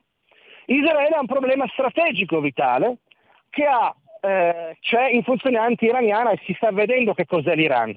Allora in funzione anti-iraniana utilizza l'Azerbaigian purtroppo a spese del, degli armeni. Questo sì, questo va detto, non è che direttamente Israele va contro gli armeni, ma l'effetto è che molti, buona parte dei droni vengono stati utilizzati quello. dagli azeri eh, contro gli armeni. Però io voglio certo. fare una domanda a, a Monte. Sì. Eh, faccio, che, che, è questa, e non è per, è chiaro che sono di parte, però cerchiamo di astrarre un attimo. Ce la prendiamo con i cristiani d'Oriente che sono antisemiti? E lo sono, eh, badate, lo sono. La maggior parte dei cristiani d'Oriente e ce l'ha più con gli ebrei dei musulmani. Perché? Perché in larga misura, in questo modo, facendo vedere, dovendo vivere con i musulmani che odiano gli ebrei più di loro, cercano in qualche modo di pararsi il culo. Scusatemi l'espressione, ma almeno capiamo in maniera molto semplice come funziona. Ed è così che hanno inventato il panarabismo, che, funziona, che dava un senso di legittimità, di cittadinanza ai cristiani dentro il mondo islamico, mentre nel sistema pan-islamico, che è quello degli islamisti, non hanno. È il motivo per cui Giovanni Paolo II appoggiava e altri questi, il, pan, eh, eh, il pan-arabismo. Certo era a detrimento degli ebrei, e certo moltissimi ebrei sono furibondi con questi cristiani perché spesso hanno creato problemi, hanno alimentato odio verso il mondo ebraico e verso Israele. Ma io non me la sento di prendermela con questi cristiani, perché cercavano di pararsi il culo, perché se no andava a finire come cristiani assiri che sono stati uccisi, crocefissi, venduti o come cristiani copti a cui sono state incendiate le chiese e nessuno in Europa. Io non ho visto manifestazioni di vescovi, di preti, di papi che scendessero in piazza per dire non uccidete i cristiani. Ho visto una grande vigliaccheria. Allora pensate agli ebrei che non c'hanno manco il Papa fuori tranquillo che li vada a difendere. Sono stati ancora più, eh, come si può dire, cinici? Beh ragazzi, se questa è la partita e se questa è la morale con cui abbiamo a che fare, non mi sento certamente di spuntare il dito contro i cristiani d'Oriente, ma certamente non punto il dito contro gli israeliani. Con questo l'effetto di aver venduto delle armi agli azeri che sono state usate contro i miei amici armeni mi fa schifo. Questa è la partita che c'è in gioco. Se ci fosse un Occidente che avesse le, scusatemi, gli attributi per dire certe cose no e tutelasse gli, gli, la base del mondo occidentale, cioè la Grecia, i cristiani d'Oriente, gli ebrei e Israele e che non si fosse riempito il cervello di bubole? Ma cosa pensate? Che se crollano tutti questi di aver risolto il problema? Perché le chiese in Francia non bruciano? Perché gli omosessuali non vengono perseguitati oggi? Cosa pensate? Che questi qua si calmeranno? No! Ogni vittoria che potranno avere anche di mezzo metro significherà trovarli legittimi a rivendicare altri 100 metri. Questa è la partita che stiamo vivendo. Eh, Purtroppo è una Vittorio, partita senti... che sarà durissima per i prossimi decenni. Vittorio, siamo in conclusione. Ti pongo questa domanda. Israele conquista Gaza e dopo? Ma io non so se convenga conquista, non lo so. Qui non sappiamo, nessuno sa. Allora, stessa strategia strategia.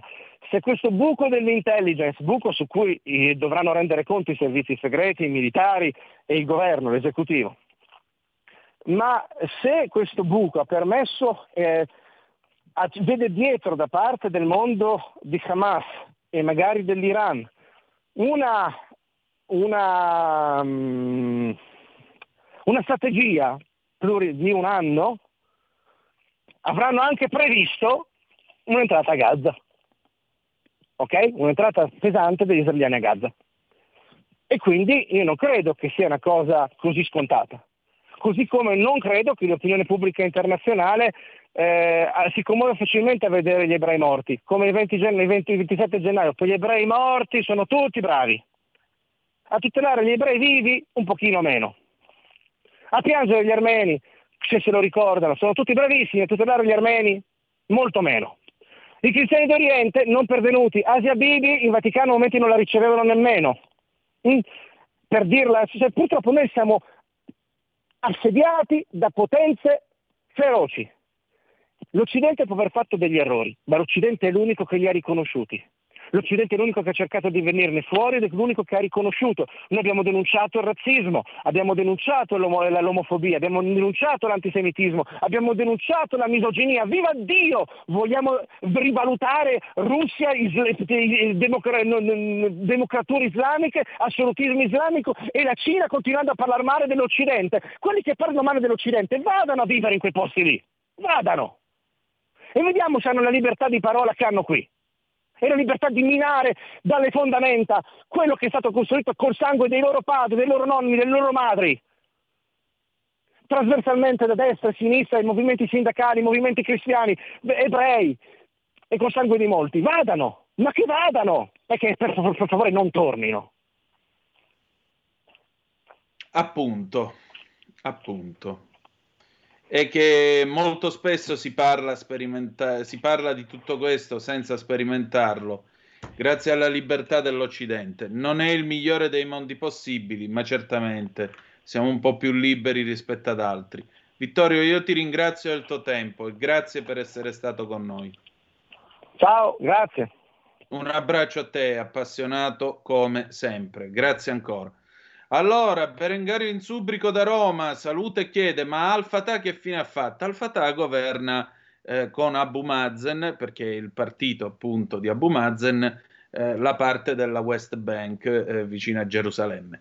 Allora, adesso a questo punto noi concludiamo il nostro speciale. Con chi?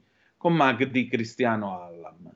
Magdi Cristiano Allam eh, stasera avrebbe dovuto essere con noi in diretta, non è stato possibile, ma abbiamo registrato questo, questo faccia a faccia. E continuate a commentare quello che ci stiamo raccontando, quello che ci stiamo dicendo. Nel frattempo, il segretario generale delle Nazioni, Unite, delle Nazioni Unite, Antonio Gutierrez, ha rilasciato una dichiarazione nella quale condanna gli attacchi ai civili e il rapimento degli ostaggi e chiede eh, a Israele di permettere degli aiuti umanitari, di far, di far, sì che gli aiuti umanitari raggiungano Gaza. Gutierrez nel suo, eh, nella sua dichiarazione ha condannato più volte eh, gli eh, orridi eh, attacchi sulle cittadine israeliane e sui villaggi da parte dei militanti di Hamas. No, non chiamateli militanti, si chiamano terroristi. Ha chiesto che cessino tutti gli attacchi sui civili, così come eh, si rilascino gli ostaggi che vengono trattenuti a Gaza. Ha confermato che oltre 800 israeliani sono stati uccisi e ha avvisato che probabilmente questa cifra salirà ancora.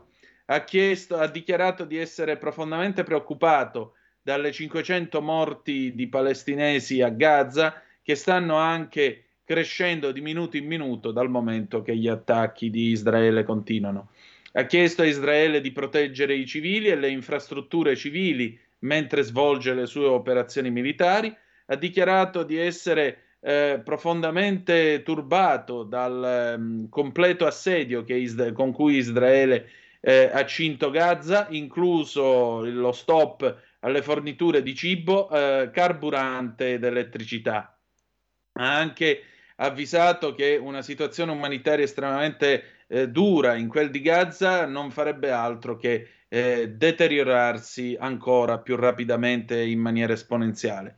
Infine Gutierrez ha chiesto a tutte le parti di permettere l'accesso alle Nazioni Unite per la consegna di aiuti umanitari urgenti ai civili che sono ora intrappolati in quel di Gaza.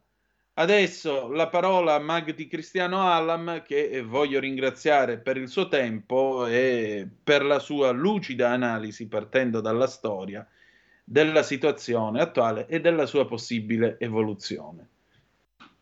Vai, e allora questa sera facciamo anche un punto politico di questa situazione della guerra tra Israele e Hamas e lo facciamo con un giornalista, uno scrittore, eh, un uomo di cultura che è Magdi Cristiano Allam. Io ho il piacere di ritrovarlo qui eh, in radio da noi. Magdi, intanto grazie del tuo tempo e buonasera.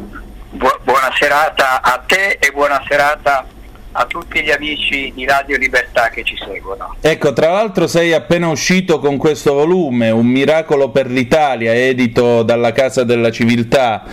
Dove, dove lo possiamo trovare? Allora, è, è, è, è un libro che compendia eh, le problematiche che oggi rappresentano eh, le, le, vere emergenze in Italia, dal tracollo demografico eh, fino alla, alla guerra in, in Ucraina. E, e, ed è un libro che si può eh, eh, richiedere soltanto attraverso il sito casadellaciviltà.com oppure magdicristianoallan.it Eccolo, ripetiamo, casadellaciviltà.com oppure magdicristianoallam.it il libro si intitola appunto Un miracolo per l'Italia. E si preannuncia posso aggiungere che costa solo 10 euro. Ecco, 325 pagine 235 pagine 10 euro. Ecco e avremo modo comunque di tornare su questo volume prossimamente. Senti Magdi, ehm, a questo punto mi pare che il dado sia stato tratto tra Israele e Hamas. Eh, mi sembra una situazione da o noi o loro, cioè o Tel Aviv o Gaza, uno dei due deve vincere. Siamo a, veramente a Rederazione o qui sarà un'operazione prolungata e poi aspettiamo i prossimi morti? Ah, intanto eh, chiariamo che si è trattata di una vera e propria guerra scatenata dal terrorismo islamico che eh, ha a Gaza in Hamas il suo rappresentante e Hamas a sua volta fa parte della rete eh, mondiale dei fratelli musulmani. E, e, e così come nel nord di Israele, al confine con il Libano, ci sono i terroristi islamici sciiti dell'Hezbollah che ugualmente premono ed entrambe queste organizzazioni terroristiche islamiche sono finanziate e sono armate dall'Iran. Iran, la cui guida suprema a Khamenei, ha eh, ripetutamente sostenuto che l'obiettivo dell'Iran è eliminare Israele dalla carta geografica. È necessario fare questa premessa perché se no non si comprende il fatto che in ballo c'è il diritto di Israele ad esistere come Stato del popolo ebraico. A mio avviso questa guerra non può finire con una sorta di tregua ed un perpetuamento dello status quo. Eh, eh, quello che è accaduto è un fatto inedito nella storia di Israele, mai ci sono state così tante vittime eh, civili. In tutte le guerre arabo-israeliane dal 1948 ad oggi, a fronte di circa 22.000 militari israeliani eh, morti, i civili sono stati meno di 1500 e a, a, fino a ieri il calcolo dei civili uccisi eh, ammontava a 700. Quindi è una, una, guerra, è una guerra atroce, quello che abbiamo visto di eh, eh, scene di bambini, di donne eh, eh, violentate, uccisi, è un qualcosa che non può non scuotere la coscienza di tutti quanti noi e, portarci non soltanto a solidari- solidarizzare con, con Israele, non soltanto a dire siamo tutti israeliani, ma a condividere una battaglia che è una battaglia per la vita di Israele, ma è anche una battaglia per la salvaguardia, per salvaguardia della nostra civiltà, la civiltà che si fonda sulla sacralità della vita di tutti, sulla pari dignità tra le persone, uomo e donna, e sulla libertà di scelta individuale. Certamente. Ecco, eh, Magdi, dando al di là della posta in gioco, che naturalmente è questa, tra due visioni in fondo del mondo, eh, nelle quali vivere o morire nel caso di tanti in Israele, Ehm, al di là di questo, secondo te, da un punto di vista politico, mh, mm, questa storia che comunque comincia quasi come, anzi, senza quasi, come la guerra del Kippur del 1973 con Israele colto a guardia abbassata in un giorno di festa, cosa che peraltro risulta davvero incredibile per una nazione come Israele essere colpito così all'improvviso, ma politicamente parlando questo segna la fine di Netanyahu, segna la fine della destra eh, del Likud che ha sempre avuto una eh, politica diciamo così eh, legge e ordine? Intanto chiariamo che rispetto alle guerre arabo-israeliane, questa è la prima guerra che si eh, eh, eh, combatte all'interno del territorio di Israele.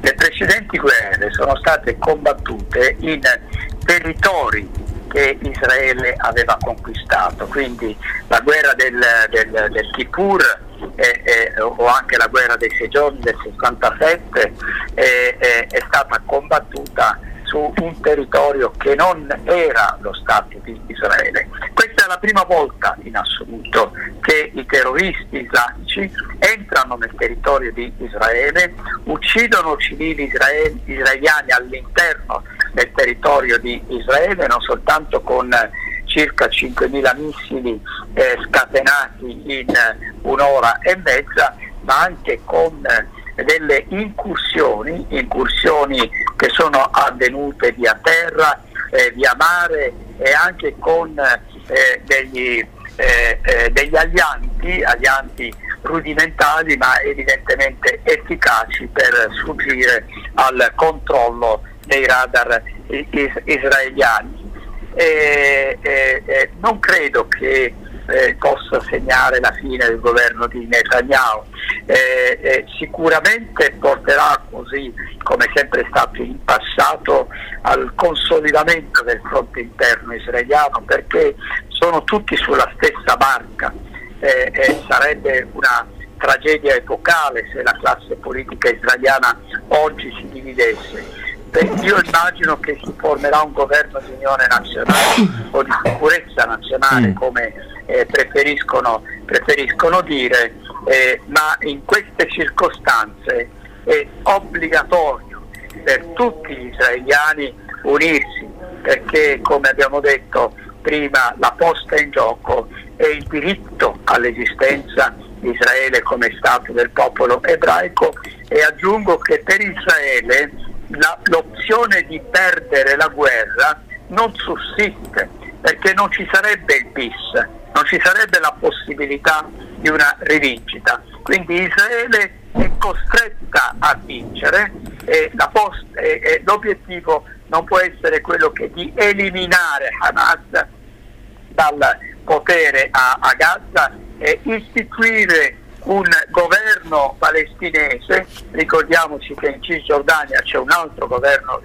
palestinese eh, sorretto da Abu Mazen, che tra l'altro è il governo riconosciuto internazionalmente perché internazionalmente è riconosciuta la, l'autorità nazionale palestinese che non è un vero e proprio Stato ma è una entità che ha una sua rappresentanza in seno alle Nazioni Unite quindi l'auspicio è che eh, eh, Hamas venga liquidata e che eh, eh si insedi eh, al potere anche a Gaza, non solo in Cisgiordania, un governo che sia autorevole, che sia forte e che sia laico e che voglia com, come dire, autenticamente, sinceramente perseguire l'obiettivo della pace con Israele due popoli che sono condannati a coesistere sullo stesso fazzoletto di terra. Insomma, paradossalmente la soluzione eh, due, due, stati e due popoli eh, è possibile proprio grazie a questa guerra? Allora, chiariamo, chiariamo che finora questa soluzione non è stata possibile per l'opposizione del terrorismo islamico e del terrorismo palestinese più in generale considerando anche quelle che sono le fazioni eh, dire, comuniste, eh, eh, comunque non, non, chiaramente marcate come islamiche in seno alla compagine terroristica palestinese. Quindi sono stati loro a rifiutare l'opzione dei due stati e di due popoli, che era vicinissima nel 2000 quando a Camp David l'allora premier israeliano Ehud Barak e l'allora presidente palestinese Arafat eh, eh, raggiunsero un accordo eh, con i buoni uffici di eh, Bill Clinton che eh, eh, riconosceva uno Stato palestinese, riconosceva una, la, una, la, capitale dello Stato palestinese su una porzione di Gerusalemme orientale come rivendicato dai eh, palestinesi, sostanzialmente Barak ridava ai palestinesi quasi tutto il territorio conquistato nel 1967, un 3% del territorio che sono oramai dire, insediamenti ebraici presenti a Gerusalemme sarebbe stato ripagato con una porzione di territorio analogo in, in Cisgiordania. Bene, all'ultimo istante all'ultimo istante il terrorismo palestinese scatenò eh, quella che è stata indicata come la seconda intifada e alla fine Arafat non firmò quell'accordo, quell'accordo che lui aveva eh, eh, eh, come dire, patrocinato, a cui aveva dato il suo accordo, ma all'ultimo istante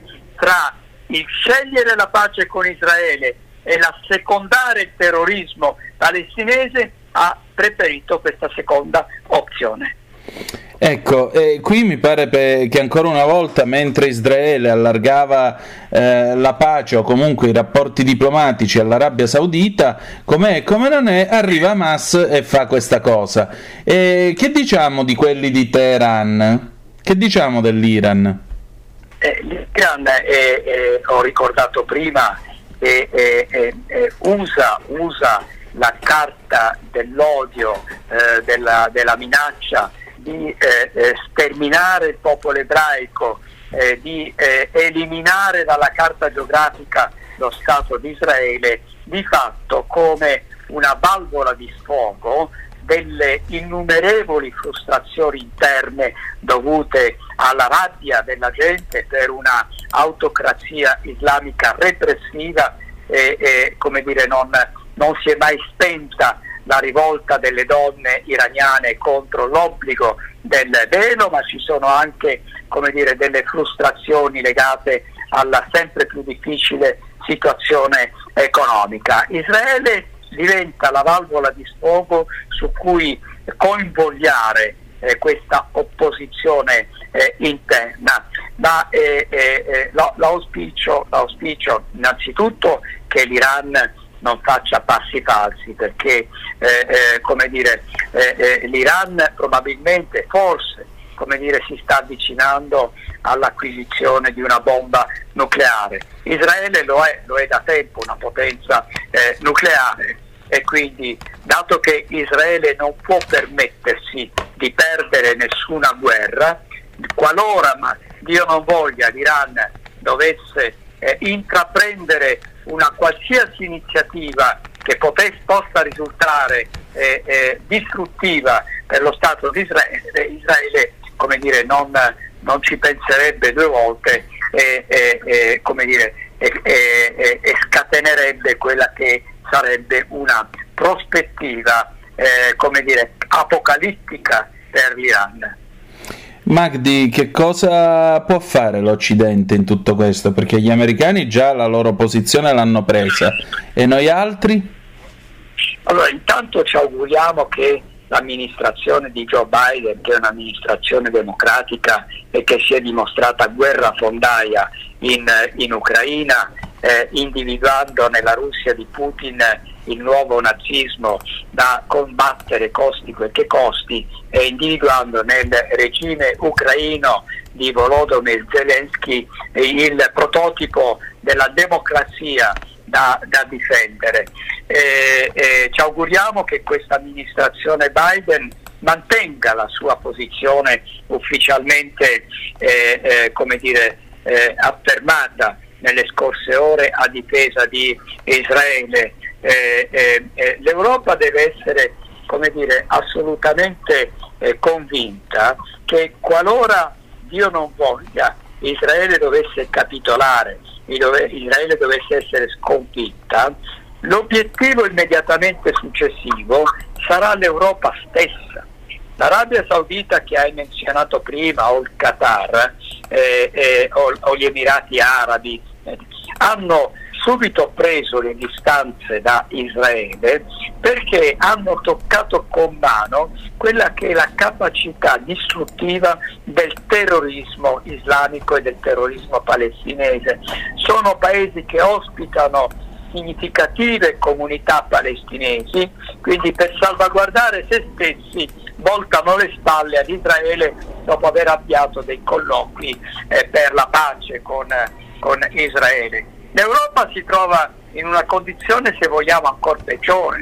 L'Europa scristianizzata, l'Europa sempre più islamizzata, l'Europa che ha spalancato incondizionatamente e limitatamente le proprie frontiere a quelli che praticamente vengono indicati come migranti perché è vietato definirli con la loro vera identità, e cioè clandestini, questi clandestini sono prevalentemente islamici. Il cavallo di Troia dell'Islam è già saldamente impiantato all'interno dell'Europa. Quindi l'Europa come dire, o eh, difende Israele o si schiera in modo deciso con Israele o si impegna affinché Israele vinca questa guerra contro il terrorismo islamico, oppure l'Europa in tempi molto più celeri rispetto a quelli previsti finirà per capitolare anch'essa e ci trasformeremo in un dominio islamico che è sempre stato l'obiettivo dell'Islam da 1400 anni. E se non ci fossero state le vittorie degli eserciti cristiani a Poitiers nel 732, la reconquista in Spagna nel 1492, la vittoria navale di Lepanto il 7 ottobre, tra l'altro coincidenza il 7 ottobre ha coinciso con la guerra scatenata da Hamas eh, contro Israele il 7 ottobre del 1571 e la vittoria terrestre a Vienna l'11 e 12 settembre del 1683. Senza queste vittorie l'Europa sarebbe già stata sottomessa all'Islam.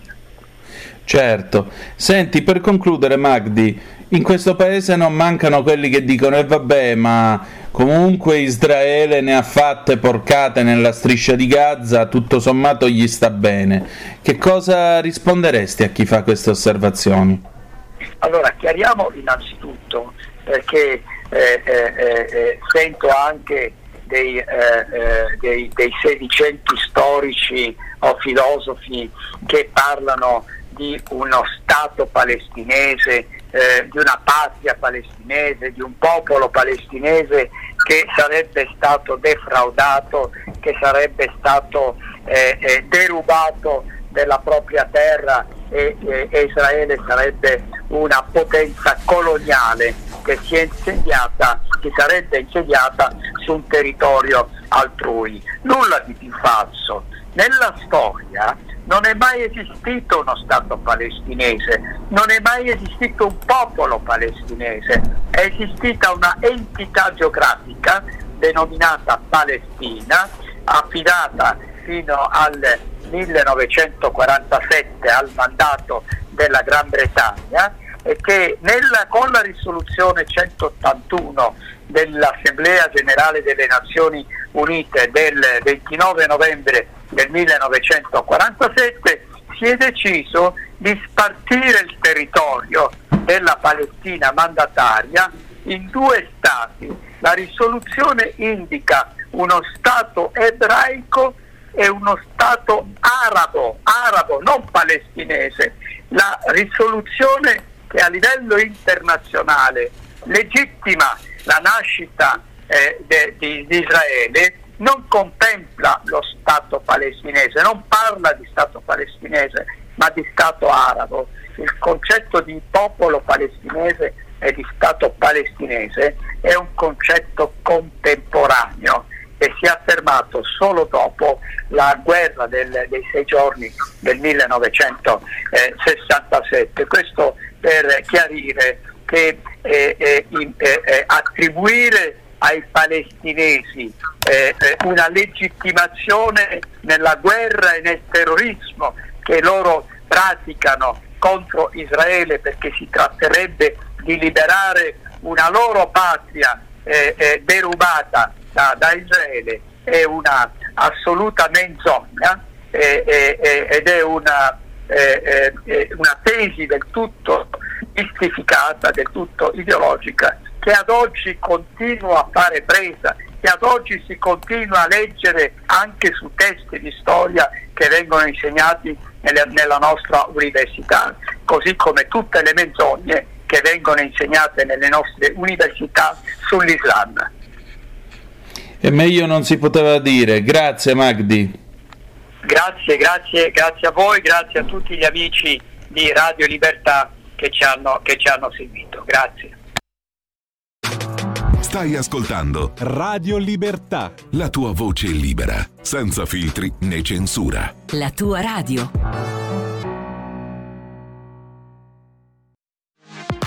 La tua radio è ascoltabile anche con la televisione in digitale. Sul telecomando della televisione digitale o del tuo ricevitore digitale puoi scegliere se vedere la TV o ascoltare la radio. Risintonizza i canali radio e troverai anche Radio Libertà, canale 252. E ridiamo subito la linea ad Antonino Danna. Allora, grazie Giulio Cesare. Voi vedete sullo schermo dei vostri computer, televisori, telefonini, quel che è, vedete questa pagina, questa è la CNN con eh, gli aggiornamenti live della crisi, della guerra tra Israele e Hamas. Bene, 15 minuti fa il portavoce delle brigate Qassam, il braccio armato di Hamas, ha dichiarato che gli ostaggi civili saranno uccisi e che eh, le esecuzioni saranno trasmesse in audio e video se Israele colpirà persone a Gaza senza dare preavviso. Dichiariamo che risponderemo a qualunque eh, colpo diretto alla nostra gente che vive al sicuro nelle proprie case senza preavviso con l'esecuzione dei nostri ostaggi civili e la trasmetteremo sia in forma audio che in forma video. Lo ha dichiarato Abu Obaida, appunto il portavoce delle brigate Al-Qassam, in una dichiarazione audio che è stata trasmessa su Al Jazeera, servizio in arabo. Hamas ha dichiarato di mh, tenere in ostaggio oltre 100 persone, inclusi ufficiali dell'esercito israeliano. Il Qatar eh, sta colloquiando con Hamas sugli ostaggi, ma il gruppo militante, cioè i terroristi, eh, sta eh, tenendo duro e naturalmente sta continuando a tenerli in quel di eh, Gaza. Eh, questo è quanto dice una fonte degli Stati Uniti del governo americano alla CNN. Abbiamo un'altra notizia, un altro aggiornamento battuto tre minuti fa la Commissione europea ha sospeso tutti i finanziamenti alla Palestina fino a quando non ci sarà un'ulteriore riconsiderazione a seguito appunto del, dell'attacco di Hamas. In particolare eh, il commissario dedicato all'allargamento e eh, agli stati circunvicini dell'Europa, Oliver Vareli, ha dichiarato in una serie di post sui social media Mm, la scala del terrore e della brutalità contro Israele e il suo popolo è un punto di svolta. Non possiamo continuare a far finta di nulla. Pertanto, pensate che eh, l'Europa, la Commissione europea, eh, eh, aveva messo mano a questo mh, mm, portfolio di sviluppo, valore di 691 milioni di euro. Tutti i pagamenti sono immediatamente sospesi, tutti i progetti sono oggetto di revisione. Tutte le proposte di budget incluse per il 2023 sono destinate, sono rinviate sine die fino a ulteriore avviso e infine naturalmente si rivaluterà l'entità dei finanziamenti e, e, per quali scopi vanno questi soldi. Le basi della pace e della tolleranza e della coesistenza adesso devono essere rispettate, ha dichiarato Vareli eh, l'incitazione all'odio, la violenza e la glorificazione del terrore hanno avvelenato le menti di troppi. Abbiamo bisogno di agire e abbiamo bisogno che si faccia adesso. Noi abbiamo finito per questa sera, ma vogliamo chiudere con le parole della prima presidente donna di, eh, dell'ARPA Lombardia, che avremo ospite domani sera, Lucia Lopalo, e in particolare eh, in questa giornata vogliamo fare memoria con le sue parole delle 1910 vittime innocenti del Vaillant, perché come vedete noi coltiviamo il vizio della memoria e continueremo a farlo in un paese che spesso dimentica molto. E allora io chiedo le parole eh, di eh, Lucia Lopalo, che ringrazio e che domani sera avremo ospite in trasmissione, anche con la nostra Sonia Bedeschi, e in più eh, dopo ci salutiamo con Qui Parlamento. Chi abbiamo per Qui Parlamento? Elena Maccanti sulla commissione d'inchiesta eh, della nave Moby Prince. Eccellente. Anche qui il dovere della memoria, giustizia per i morti della Moby Prince. Grazie per essere stati con noi e ricordate che malgrado tutto, the best is yet to come, il meglio deve ancora venire. Vi ha parlato Antonino Danna. Buonasera. La Lombardia può vantare un'eccellenza anche nel settore delle frane, con il centro di monitoraggio geologico di ARPA Lombardia che monitora 45 frane con trasmissione dati in tempo reale. Voglio ricordare questo fiore all'occhiello del nostro sistema regionale proprio oggi, nel giorno in cui, 60 anni fa dal Monte Toc, si trastaccò una frana che precipitò nel lago artificiale del Vaillon, provocando un'onda di piena che superò la diga, spazzando via interi paesi, ma soprattutto quello di Longarone. 1910 i morti accertati. Io non ero ancora nata, ma il racconto di quella vicenda mi è stato restituito dalla memoria che su questa tragedia non ha mai veramente subito oblio. Mi ha colpito tantissimo l'idea che un'onda passasse sopra la testa di un intero paese, oscurando il cielo addirittura, ma senza uccidere nessuno. Mentre l'altra onda micidiale ha una velocità inimmaginabile pari a un ordigno nucleare, superando la diga che l'uomo aveva costruito lasciandola intatta, è scesa verso valle, spianando interi paesi. Mi ha scioccato l'idea che quella gente fosse rimasta prima senza vestiti e poi senza pelle, uccisi solo dallo spostamento d'aria ancora prima dell'acqua, che ha distrutto tutto con la prima ondata e con la risacca ha spianato livellando l'intera vallata, cambiando completamente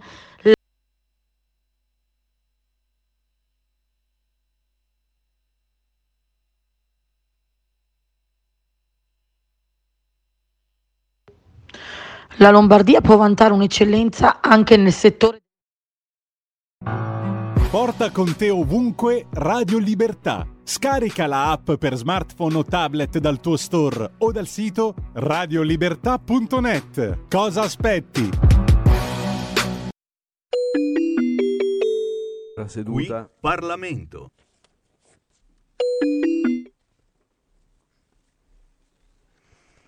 L'ordine del giorno reca la discussione della proposta d'inchiesta parlamentare numero 9A, istituzione di una commissione parlamentare d'inchiesta sulle cause del disastro della nave Moby Prince e delle abbinate proposte di inchiesta parlamentare numeri 28, 29. Avverto che lo schema recante la ripartizione dei tempi per la discussione generale è pubblicata in calce al vigente calendario dei lavori dell'Assemblea. Dichiaro aperta la discussione sui linee generali. I presidenti dei gruppi parlamentari Movimento 5 Stelle, Partito Democratico, della Democratica e Progressista hanno chiesto l'ampliamento. La Commissione Tras- Trasporti si intende autorizzata a riferire oralmente a facoltà di intervenire la relatrice, deputata Elena Maccanti. Prego, a lei la parola, l'ascoltiamo. Grazie Presidente, onorevoli colleghi, rappresentante del Governo. Riferisco oggi favorevolmente all'Assemblea, con il mandato conferito dalla nona Commissione Trasporti, sulla proposta di istituzione di una nuova Commissione parlamentare d'inchiesta sulle cause del disastro della nave Moby Prince.